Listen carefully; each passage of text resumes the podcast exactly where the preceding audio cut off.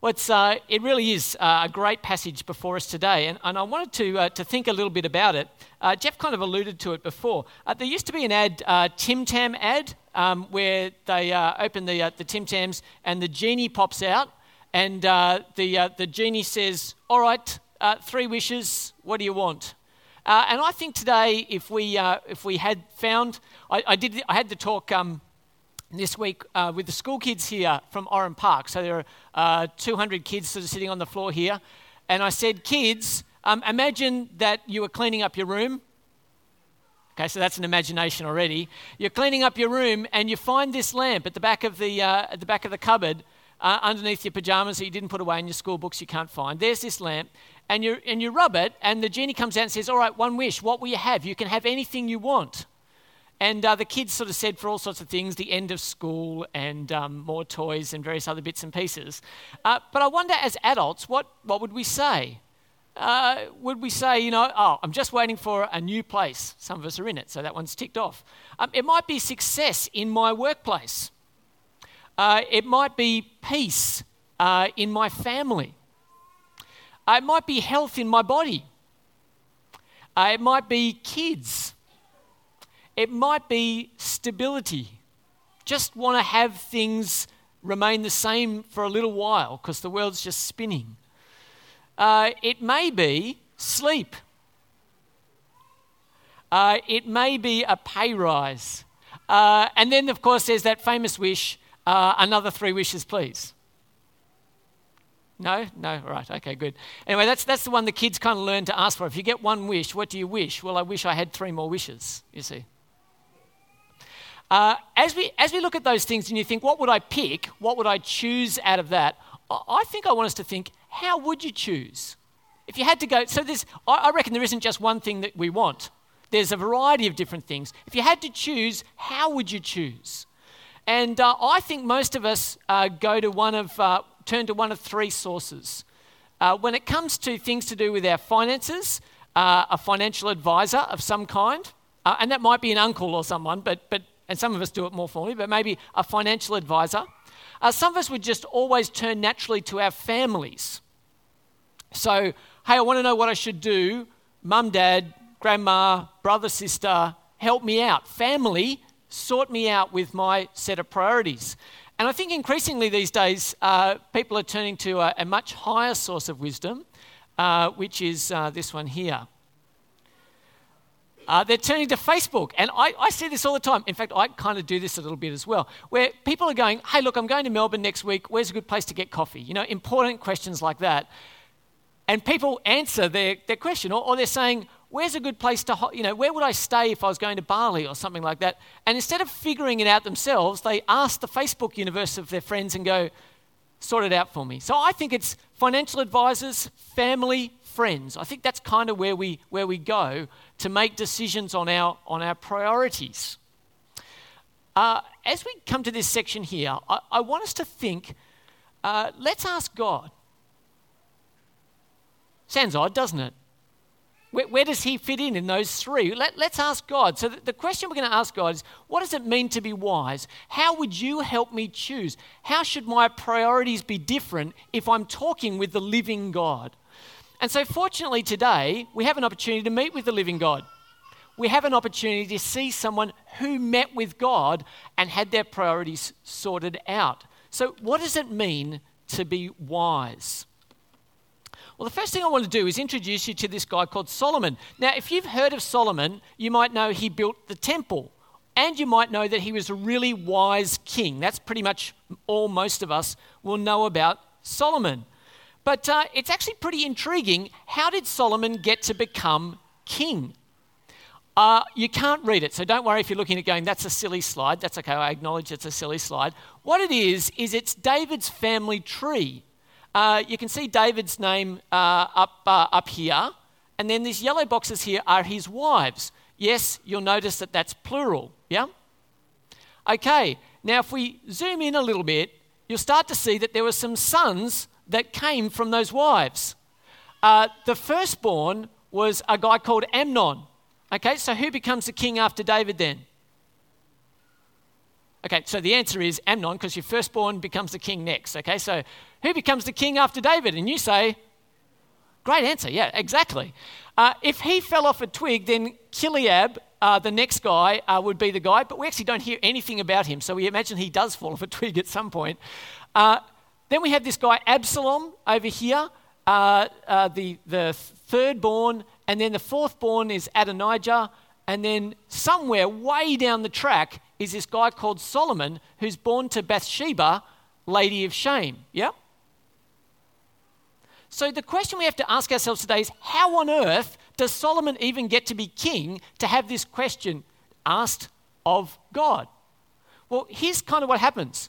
Uh, and it's a terrible story. You know, if we're bored by Australian politics as we kind of work out who's going to be our next prime minister, I've got to assure you it's a much safer, more enjoyable world than the world of kingly transition, which truly is horrific. So Amnon actually ends up having uh, well, he rapes Absalom's sister. Terrible. Eventually, Absalom kills Amnon. Okay, one down. Absalom then quietly arranges a coup against his father. Eventually, gets chased out, and David's soldiers kill him. Brilliant. So now we have lots of sons. We've got a couple out of the way. We've now got Adonijah, and a little bit later, Adonijah starts undermining his father's rule as well and starts to take over the kingdom for himself. Grabs a whole bunch of people, grabs all his other brothers, has a little king making ceremony outside of Jerusalem. Someone ducks back to Jerusalem and says, Hey, do you know what the boys are up to out here? And there's only one guy who isn't invited to be with all of his brothers while Adonijah is made king. His name's Solomon. And his mum Bathsheba walks into David and says, hey, David, you might not be aware of this, but they're out there making your other son um, king. And I'm pretty sure you promised me that my son Solomon could become king. So can we just kind of get that sorted out now? And David goes, oh, sure. Well, if that's what he's doing, sure, yeah, no problems. So he makes Solomon king in Jerusalem, says to everyone, hey, we've got a new king. They start celebrating and blowing trumpets and having a huge party. And the people who are outside Jerusalem go, hey, what's that noise happening in Jerusalem? Oh, David's announced that Solomon is king and sat him on the throne. That might not work out so well for us now. So they run away. Eventually, uh, Adonijah um, ends up being killed by Solomon to establish his throne. Now, that's a pretty unusual set of circumstances, isn't it? Have a listen to what David says when he's dying to Solomon. He says, Deal with him according to your wisdom. He's talking about one of his enemies. Deal with him according to your wisdom, but do not let his grey head go down to the grave in peace. Another one of his enemies, he says to Solomon, You are a man of wisdom. You will know what to do to him. Bring his grey head down to the grave in blood. When it comes to wisdom for Solomon, before this dream, I want to tell you, it looks like this. His wisdom carries a sword, it's smart, it's cunning, and it's relatively ruthless. That's the wisdom that Solomon has. Does that surprise you? All right, that's good. Uh, here's what it says in three, uh, 1 Kings chapter 3, verse 1. You'll need to open it up. So if you can open it up now, uh, 1 Kings chapter 3, verse 1. Here's what it says Solomon made an alliance with Pharaoh, king of Egypt, and married his daughter. He brought her to the city of David until he had finished building his palace and the temple of the Lord and the wall around Jerusalem. Uh, did I say that Solomon was smart? This is a great political alliance. Egypt is the foreign superpower, and he's basically marrying into them so that they don't attack him. Smart move. Also, kind of a little bit against what the Bible would say about marrying foreign wives.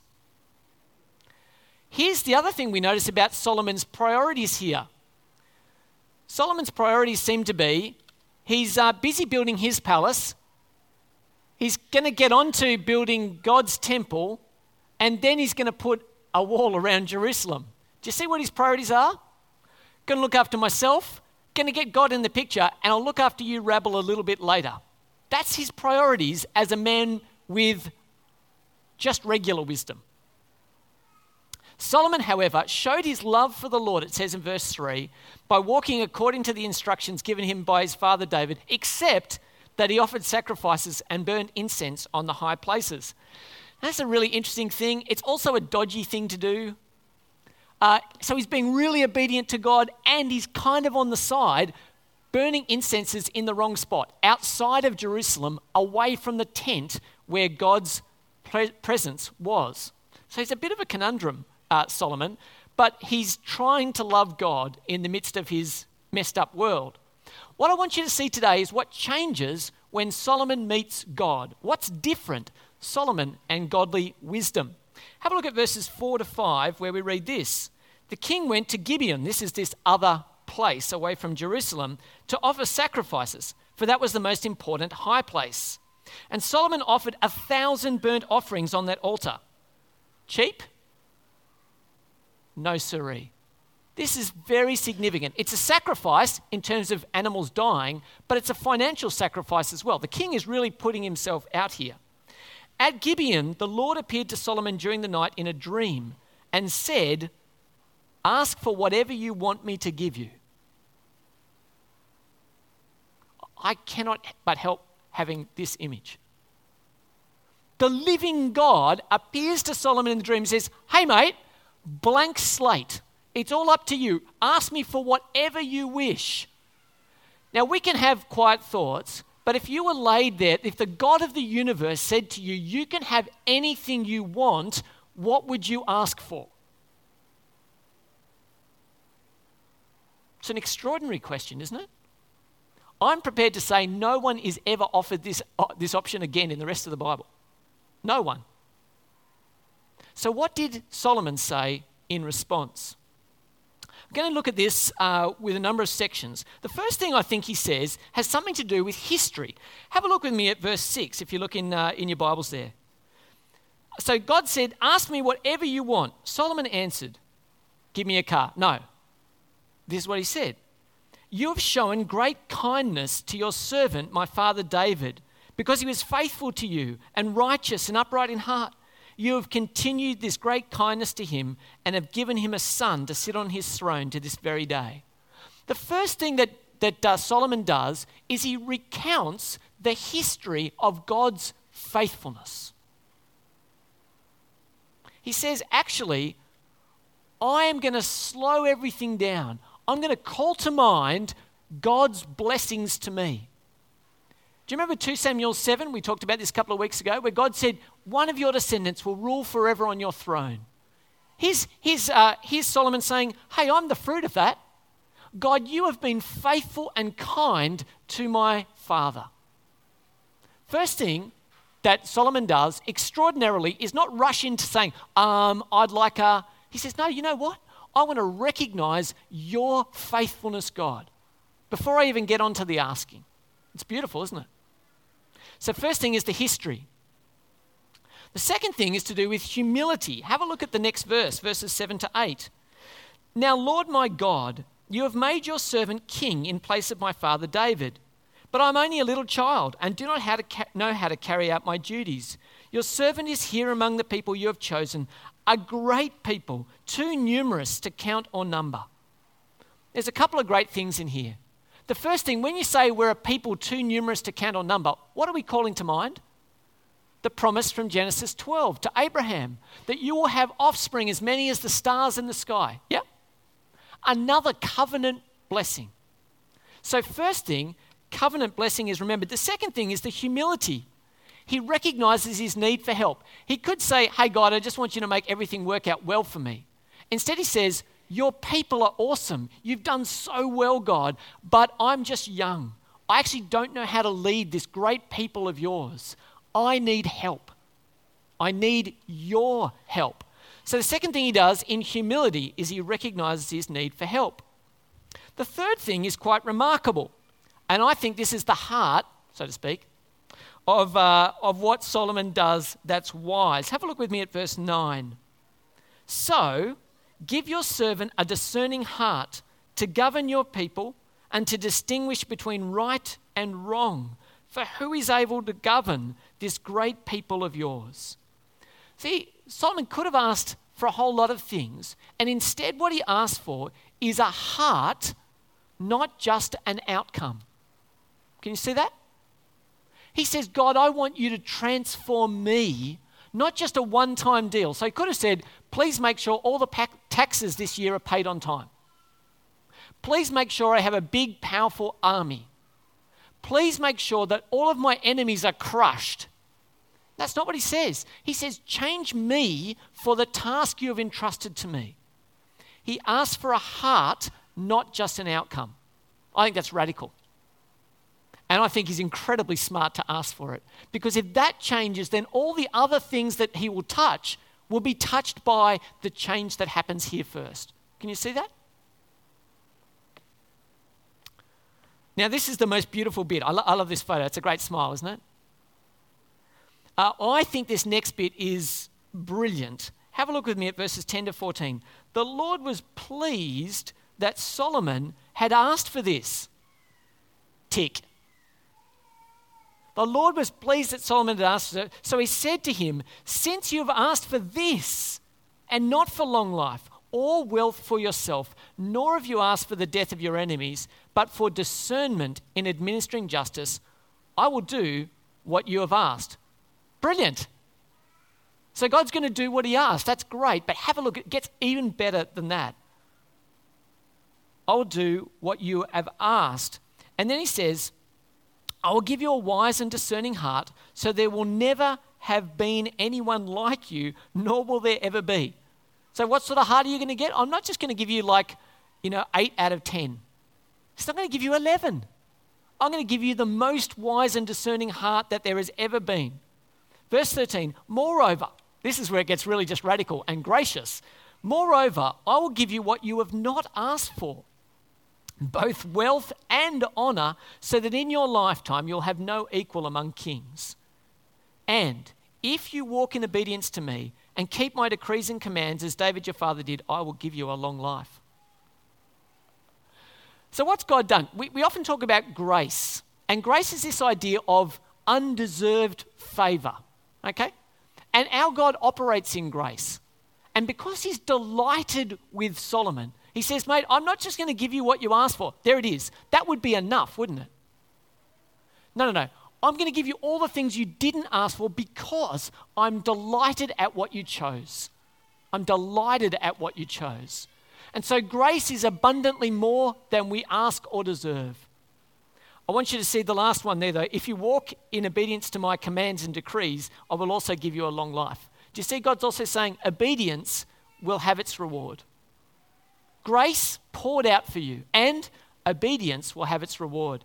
So this one tells us that Solomon sought the Lord's pleasure, not just his own. He sought the Lord's pleasure, not just his own. Now, that's a great challenge for us, isn't it? Does my prayer life, does my asking reflect a passion for God's pleasure or mine? Because when it comes down to it, why am I praying in the first place? Well, God, something's not right in my world. If you can scratch my itch and get it sorted out for me, that'd be brilliant. Here's Solomon going, No, no, no, you've placed me in this place. Help me to be your vessel for your purpose. That's totally different, isn't it?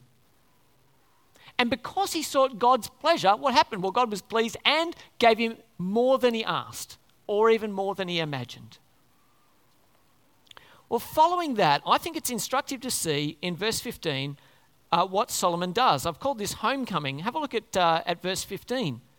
Then Solomon awoke and he realized it had been a dream. That's the end to a primary school uh, creative writing task, isn't it? No, you don't remember that.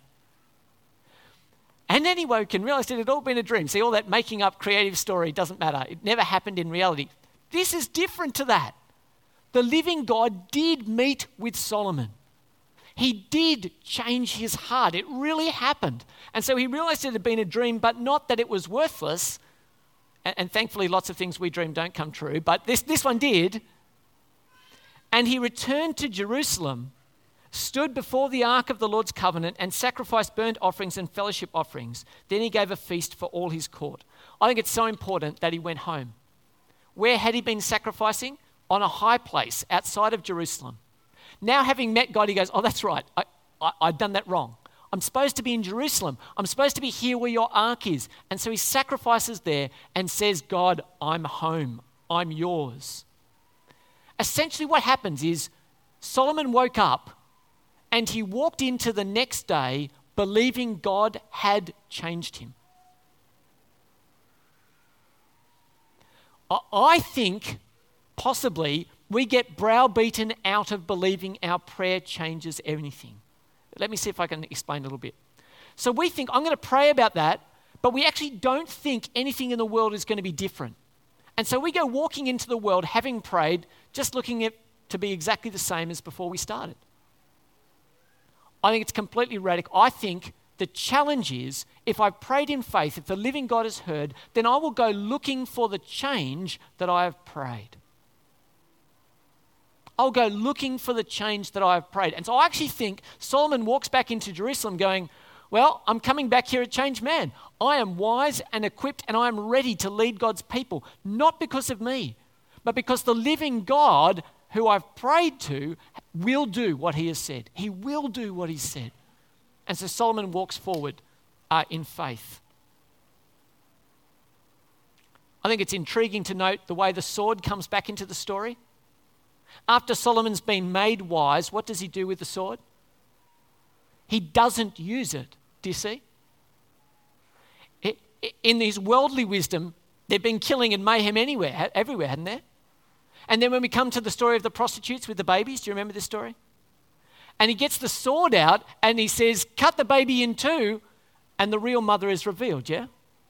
And so the wisdom of God actually here stays the hand that would have shed blood and reveals the truth. I think it's a beautiful change for Solomon.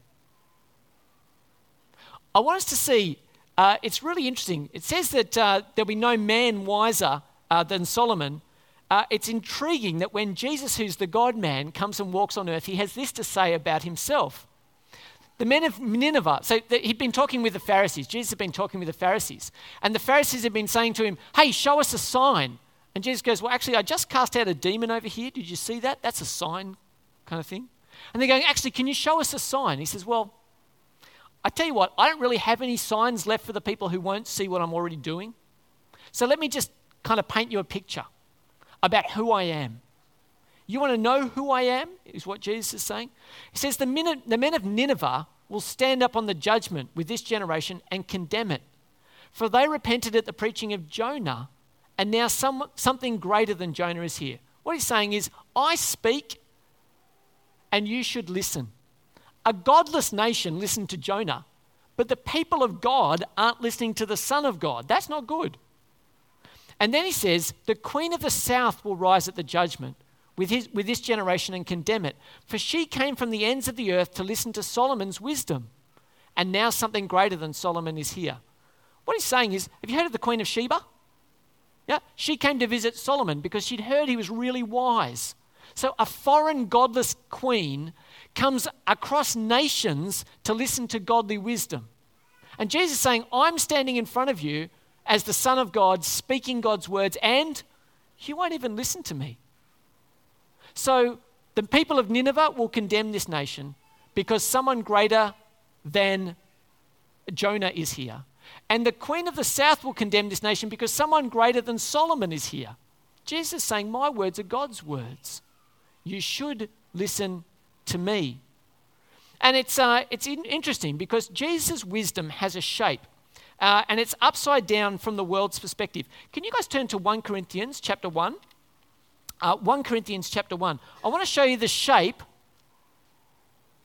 1 Corinthians chapter 1. If you've got the page number, you can call it out. Someone will, I'm sure, by faith. See, look at me, by faith here. 1142. Fantastic. I want you to see how upside down the wisdom that Jesus brings to the world is.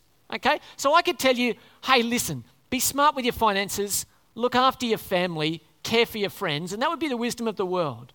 I want you to hear how upside down the wisdom of God is and what shape it has. Have a look with me at verses 17 to 18 here. Uh, 1 Corinthians chapter 1, verses 17 to 18. Paul says to the church there, For Christ did not send me to baptize, but to preach the gospel, not with wisdom and eloquence lest the cross of Christ be emptied of, emptied of its power.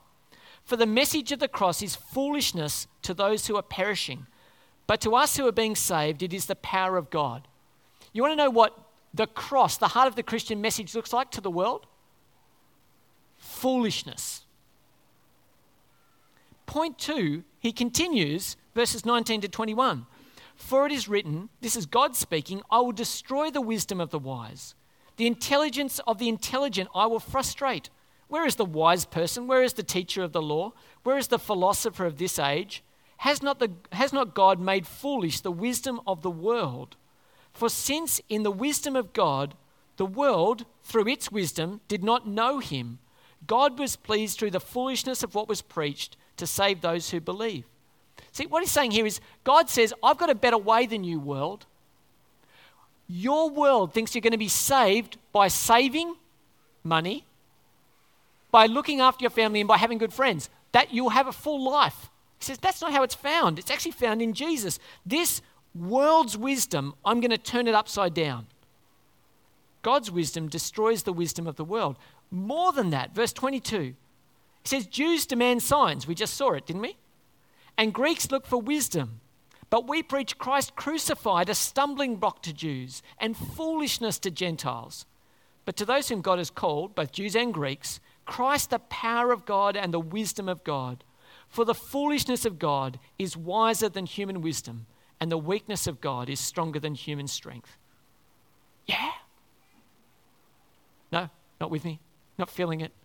I, I, I think it's brilliant. It, it's basically saying God will be wiser than this world, and His glory, His wisdom, His strength, His power is shown in weakness, in His Son dying on a cross to save us. That looks foolish. But if you want to be wise, you'll listen and be saved. Lastly, it says here that Jesus is our wisdom. Brothers and sisters, think of what you were when you were called. Not many of you were wise by human standards. Not many were influential. Not many were of noble birth. But God chose the foolish things of the world to shame the wise. God chose the weak things of the world to shame the strong. God chose the lowly things of the world and the despised things, the things that are not, to nullify the things that are, so that no one may boast before him. It is because of him that you are in Christ Jesus, who has become for us wisdom from God. Who's our wisdom? Jesus. How does he show us his wisdom? Foolishness by dying on the cross. Does it make sense to the world around us? No. Have you ever had a conversation where you've been speaking with someone and go, Yeah, I believe in Jesus. He died on a cross. And they've gone, That's amazing. What a wonderful thing. Our great teacher was crucified under the most powerful people in his world. He died. Seems foolish, doesn't it? Until you claim he rose again, conquered death, paid the price for our sin, and lives eternally at the Father's right hand, from where he will return to judge the living and the dead then it's the greatest news we've ever heard. What does the wisdom of God look like? Have a look up there. What's the shape in the middle? It's cross shaped. The wisdom of God is cross shaped, foolishness to the world, but wise in God's sight. How will we live wisely? How will you and I live wisely? Well, it's interesting. Let's have a look at how meeting God changed Solomon. It sorted out his priorities. If we have a look, before, Solomon's priorities had been me, then God, then others. But once he, once he returned from his dream, once he figured it out, well, what did he do? He returned to God and offered a sacrifice to God. And then he gave a feast for all in his court. So he thought of them before him. Do you see? His priorities were changed around once he'd found the wisdom from God. God first, others second, me three.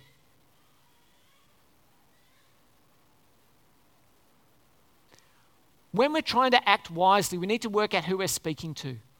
Are we speaking to God who's a genie or to the living eternal God? If we're talking to the living eternal God, then we want to remember his faithful history. We want to be people who come humbly before him. We want to be people who ask for a heart, not just an outcome. God, give me a heart. So, in the midst of suffering and sickness, yes, Lord, take it away, but give me a heart of perseverance When do we ever pray for our hearts? If we're talking to the living God and not a genie, then we might seek his happiness and not just our own. God, what would you delight in me asking of you for this situation? Now, there's a radical thing to ask, isn't it? What would you want me to ask of you if I was seeking to please you, not just myself? And you might be sitting there right now and you're going, oh, I've got no idea. But you know what? There's, a th- there's something to pursue. God, what is your heart? What do you long for me in this situation? Not just what I want for me. D- do you see? Thirdly, in order to be wise, I think we need to be shaped not just by our own cunning in the shape of a sword, by financial advisors, by family and Facebook. Don't ignore them. But if they define my whole wisdom system, we're wrong. We must have our wisdom shaped by the cross. God's priorities and principles through Jesus Christ, crucified and risen. God, tip my world upside down. Put Jesus at the center of it and give me a passion for your pleasure. Here's my encouragement. You might be sitting there thinking, I'm not very wise today. I don't think I'm very wise. Have a listen to these beautiful words. We'll finish with these from James. James chapter 1, verse 5. This is the living God speaking to you today. Have a listen to these words. If any of you lacks wisdom, you should ask God, who gives generously to all without finding fault, and it will be given to you.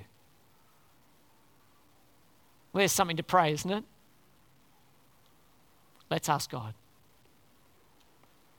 Heavenly Father, we thank you for your incredible faithfulness.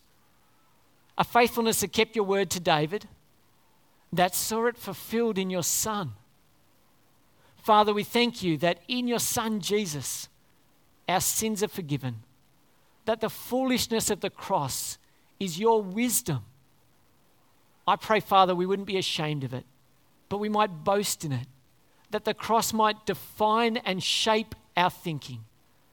Heavenly Father, help us to put you first, others second, and ourselves third. Help us to know what it looks like to have a passion for your pleasure in our prayer.